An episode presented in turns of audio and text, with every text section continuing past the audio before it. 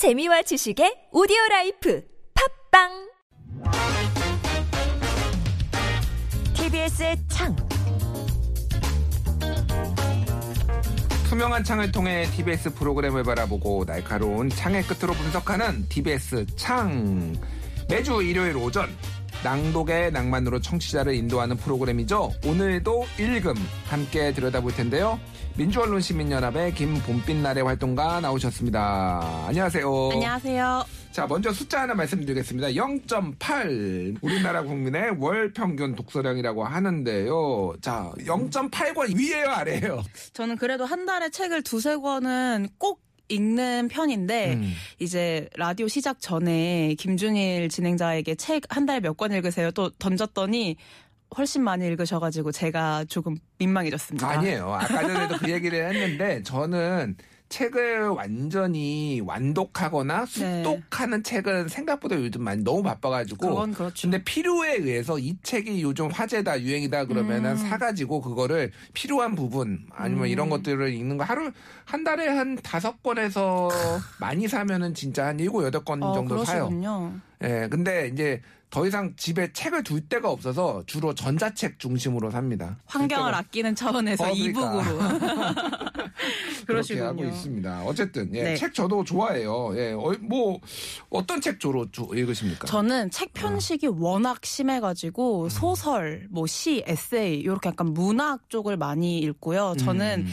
제가 절대 안 읽는 책 종류가 있는데 자기계발서를 절대 안 읽어요. 아, 저는. 자기개발서요. 네. 대신에 요즘 들어서 좀 사회를 알려고 경영, 경제 뭐 이런 책도 찾아보긴 하는데 그래도 여전히 전 문학이 제일 재밌더라고요. 음. 자, 오늘도 읽은 프로그램 좀 소개 좀 해주시죠. 네, 말 그대로 책을 소개하고 낭독하는 라디오 프로그램인데요. 예. 지난 8월 28일에 개편을 하면서 원래는 약 2시간 정도 되는 프로그램이었는데 음. 1시간 정도로 시간이 축소가 됐습니다. 어, 책뿐만이 아니라 뭐 개인이 소장한 편지라든지 축사라든지 아니면 노래 가사말 이런 것까지 사연을 포함해서 함께 읽어주는 뭐든지 읽어드립니다로 이제 코너를 처음 시작하고요. 책 한 권을 두 명의 아나운서와 함께 있는 낭독의 방이 주요 코너인데요. 음. 책과 어울리는 뭐 음악을 함께 듣기도 하고 좀 일반적으로 책과 라디오다 하면 떠올리는 그런 라디오 드라마 하고는 네. 좀 차별성이 있습니다. 그렇군요. 그러니까 이게 라디오라는 이 매체, 청각을 자극하는 요 매체의 특성을 좀 극대화한 것 같아요. 네, 그러니까 맞습니다. 낭독을 하는 거 이게 근데 제가 예전에 이제 지금은 아마 없는 것 같은데 과거에 KBS에 요거하고 조금 비슷한 컨셉이 있었어요. 아. 진짜 모든 그 제 코너 이름 모르겠는데 뭐든지 읽어서 이를테면은 제품의 약 사용 설명서 이거를 뭐 아나운서 네. 그 이상엽 아나운서라고 KBS에 있었는데 그분이 나와가지고 진지하게 읽는 거예요. 개그 컨셉도 살짝 있고 음. 그랬는데 좀 비슷한 컨셉이 아닌가 약간 그런 생각도 들더라고요. 꽤 오래 전에 있었던 프로그램이에요. 네. 음. 자, 이 프로그램을 통해 많은 작가들의 작품이 소개가 됐는데 어떤 게 소개가 됐는지 좀 설명을 해주시죠. 네, 개편 이후에 함께 읽은 책들을 좀 말씀드리자면요. 유현준 교수의 도시는 무엇으로 사는가, 음. 그리고 김훈 작가의 소설 하얼빈, 음. 송영석 정신과 의사의 위험한 심리학, 조원재 작가의 방구석 미술관, 기시미 이치로 철학자와 고가 후미타케 작가의 저서 미움받을 용기, 정지아 작가의 소설 아버지의 해방일지, 아니에르노의 뭐 단순한 열정 등이 있는데요. 이렇게 제가 읽어드린 것만 봐도 굉장히 다양한 분야의 책들을 함께 읽는 것을 확인할 수 있네요. 그리고 요즘 나와서 핫한 책들이 상당히 많네요. 네, 뭐 네. 하얼빈 같은 경우도 그렇고요. 예, 하얼빈도 그렇고 나머지 지금 뭐 소개해 주신 여러 네. 가지 뭐 방구석 미술관, 뭐 아버지 해방일지 네, 뭐 이런. 것도 지금 절찬리에 판매되고 있는 네. 책들입니다. 책과 낭독을 주제로 한 프로그램이다 보니 이제 책 선정이 중요한 것 같아요. 아무래도 뭐 최근 최신작들을 중심으로 하겠지만은 그래도 어떤 기준이라고 할까, 뭐요 런 선정 요런 거를 좀 어떻게 보십니까? 어, 저는 이제 처음 이제 개편을 하고 나서 진행자가 이렇게 이야기를 하거든요. 이전하고 다르게 문학뿐만 아니라 다양한 분야의 책을 좀 함께 읽어보겠습니다. 라고 얘기를 하는데 제가 앞서 소개드린 책들을 보면은 뭐 건축도 있고 심리학도 있고 뭐 문화, 예술, 미술 이런 것도 있잖아요. 앞서 말씀드린 것처럼 저도 독서 편식이 굉장히 심한 편이어서 주로 음. 문학 책들만 있는데 이렇게 다양한 도서들을 함께 읽어본다라는 점은 굉장히 좋은 접근법이라고 봤습니다. 다만 이게 책을 소개할 때 매번 좀 이게 특별한 기준이 있었나? 예. 이거는 라디오 프로그램을 들으면서 알 수는 없는 부분이었거든요. 음. 왜 오늘 이 책을 함께 읽어보는지 어떠한 이유에서 이걸 함께 읽어보면 좋을지 이런 거를 알려주진 않 아서 조금 아쉬운 부분이었는데요. 저도 좀 궁금하네요. 왜 하필 이 책을 골라오셨을지. 음. 저는 최신 책도 좋지만 가끔 가다가 옛날 책도 좀 한번 어, 이렇게 좋죠. 발굴을 해서 다시 한번 요거를 이 상황에는 요런 책들이 좀 필요하다라고 하면서 한번 끌어올려 보는 것도 좋지 않나 그런 생각이 들기는 해요. 오늘도 읽음에 제안을 해주셔도 되겠는데요. 아, 그렇군요. 자, 낭독. 낭독이 또 요 차별점이잖아요. 맞습니다. 아무래도 단순히 그냥 이렇게 이런 책이 있습니다. 읽어주는 어, 프로그램은 좀 있어요. 네, 맞습니다. 어떻게 들으십니까? 이 낭독 어떻게 들으셨어요? 저는 우선 그 낭독지기들의 역할이 굉장히 좋았어요. 그 음. 예. 김상아, 이민준 두 아나운서가 낭독지기로 함께 하는데요. 굉장히 차분하게 낭독을 하면서 소설 같은 경우에는 마치 뭐 드라마 한 편에 빠져들듯이 여러 인물이라든지 뭐 감정선을 감안해서 그 책 속 한 구절 한 구절 좀 빠져들 수 있게 전달을 잘 해주는데요.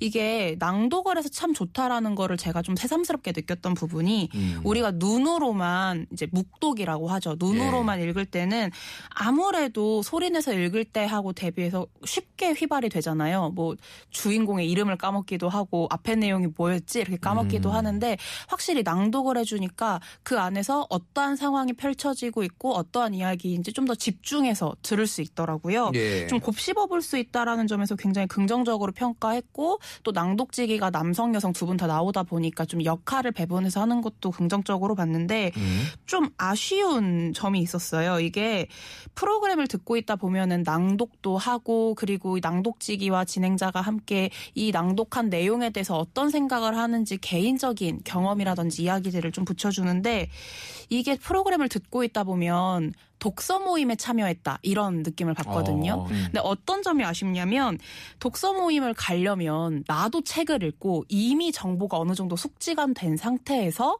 이 부분을 낭독하는구나라는 거를 알아야지 조금 더 깊게 빠져들 수가 있는데 그렇죠. 예. 아무래도 좀 책을 처음 접했다라고 생각을 하면 그 청취자 입장에서 좀 불친절한 부분들이 있거든요. 음. 낭독지기들이 이게 시간적인 문제일 수도 있겠습니다만 저자라든지 책 자체에 대한 소개는 굉장히 짧은 편이고요. 음. 또 사전 지식을 나눌 수 있는 시간도 굉장히 적어요. 예. 낭독지기들이 왜 굳이 이 부분을 선택해서 낭독을 했을까? 이것도 그렇게 잘 드러나진 않는 편이었거든요. 음.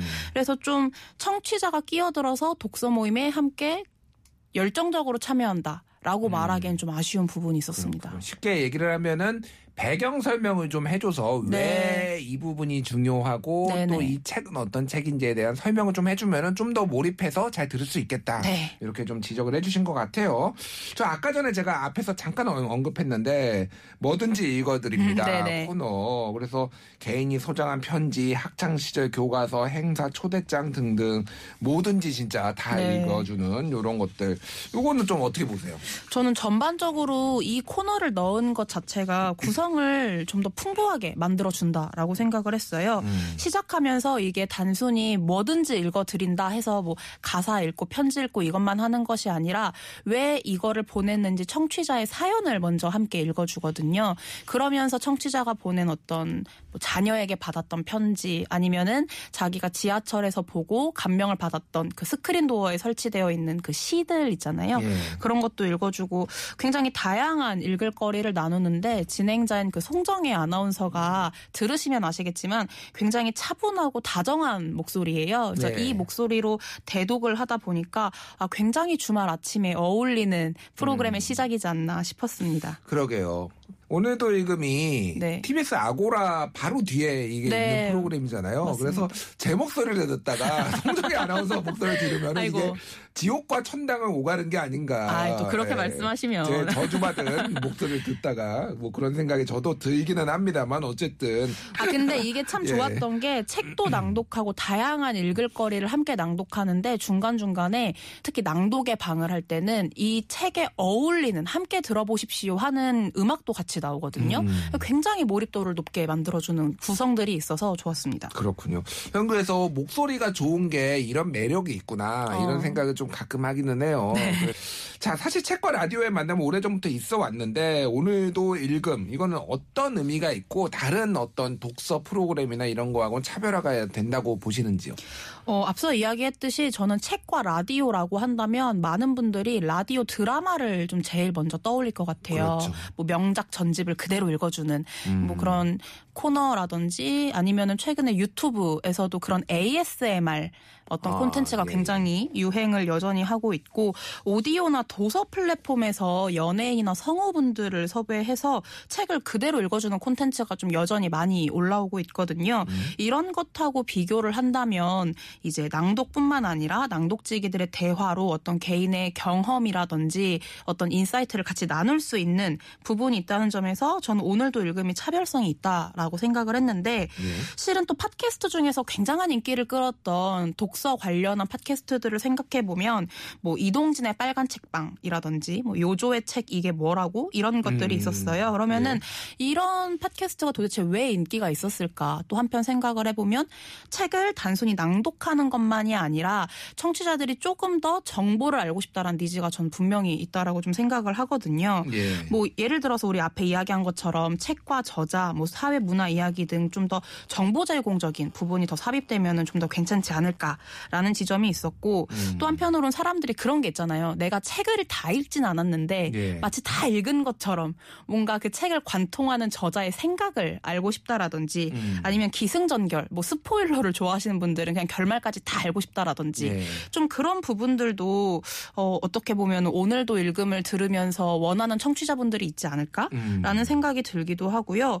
어, 이거는 제가 추가적으로 한번 해보시면 어떨까 생각이 드는 부분이었는데 예.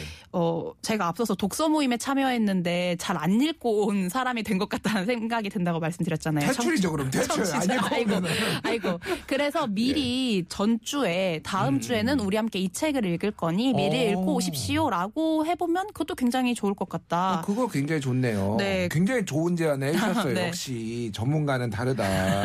외부에서 보면은 이런 네. 것들이 많이 보여요.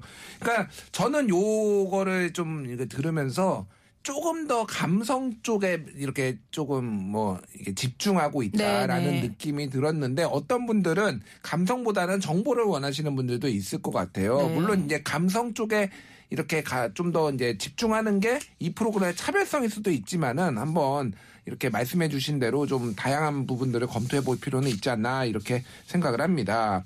영상의 시대. 그쵸. 영상의 시대예요. 유튜브 다 뭐 유튜브로 다 몰려가고 있어요. 네. 자 어떻게 보십니까? 이 프로그램 이 어떻게 보면은 가장 요즘 외면받고 있는 책과 라디오에 음. 뭐 라- 외면은 아니죠. 어쨌든 이렇게 조금 주류가 아닌 걸로 이제 인식되기도 하는 이런 매체의 만남들인데 어떻게 보세요?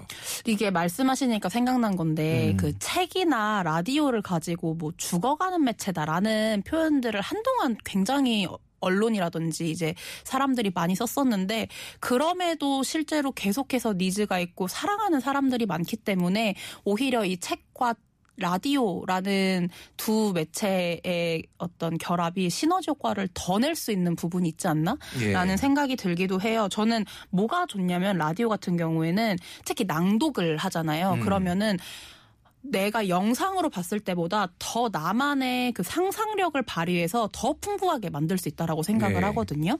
그런 지점에서 분명히 낭독의 방을 통해서 사람들이 머릿속으로 그려내는 그 한 장면들이 굉장히 아름다울 수도 있고 더 풍부할 수도 있다고 생각을 해요. 음. 그래서 제가 실은 앞에서는 뭐 책도 소개를 좀 더 해주고 정보를 달라고 했지만 음. 이 프로그램이 낭독에 집중을 한 만큼 좀 그 낭독지기들이 어떠한 부분이 좀 더 청취자가 상상력을 더 크게 가질 수 있는 부분일까? 이런 지점들을 고려해서 낭독을 해주신다면 더 좋지 않을까라는 생각이 들었고요. 또 개인적으로 들으면서 왜 하필이면 낭독지기들이 이 부분을 골랐을까? 이게 제 궁금증이 해소가 안 되는 지점들이 있었어요. 음. 그래서 그런 것들을 해소할 수 있게끔 조금만 더 친절하게 설명을 덧붙여준다면 더 좋은 프로그램이 될 수 있겠다.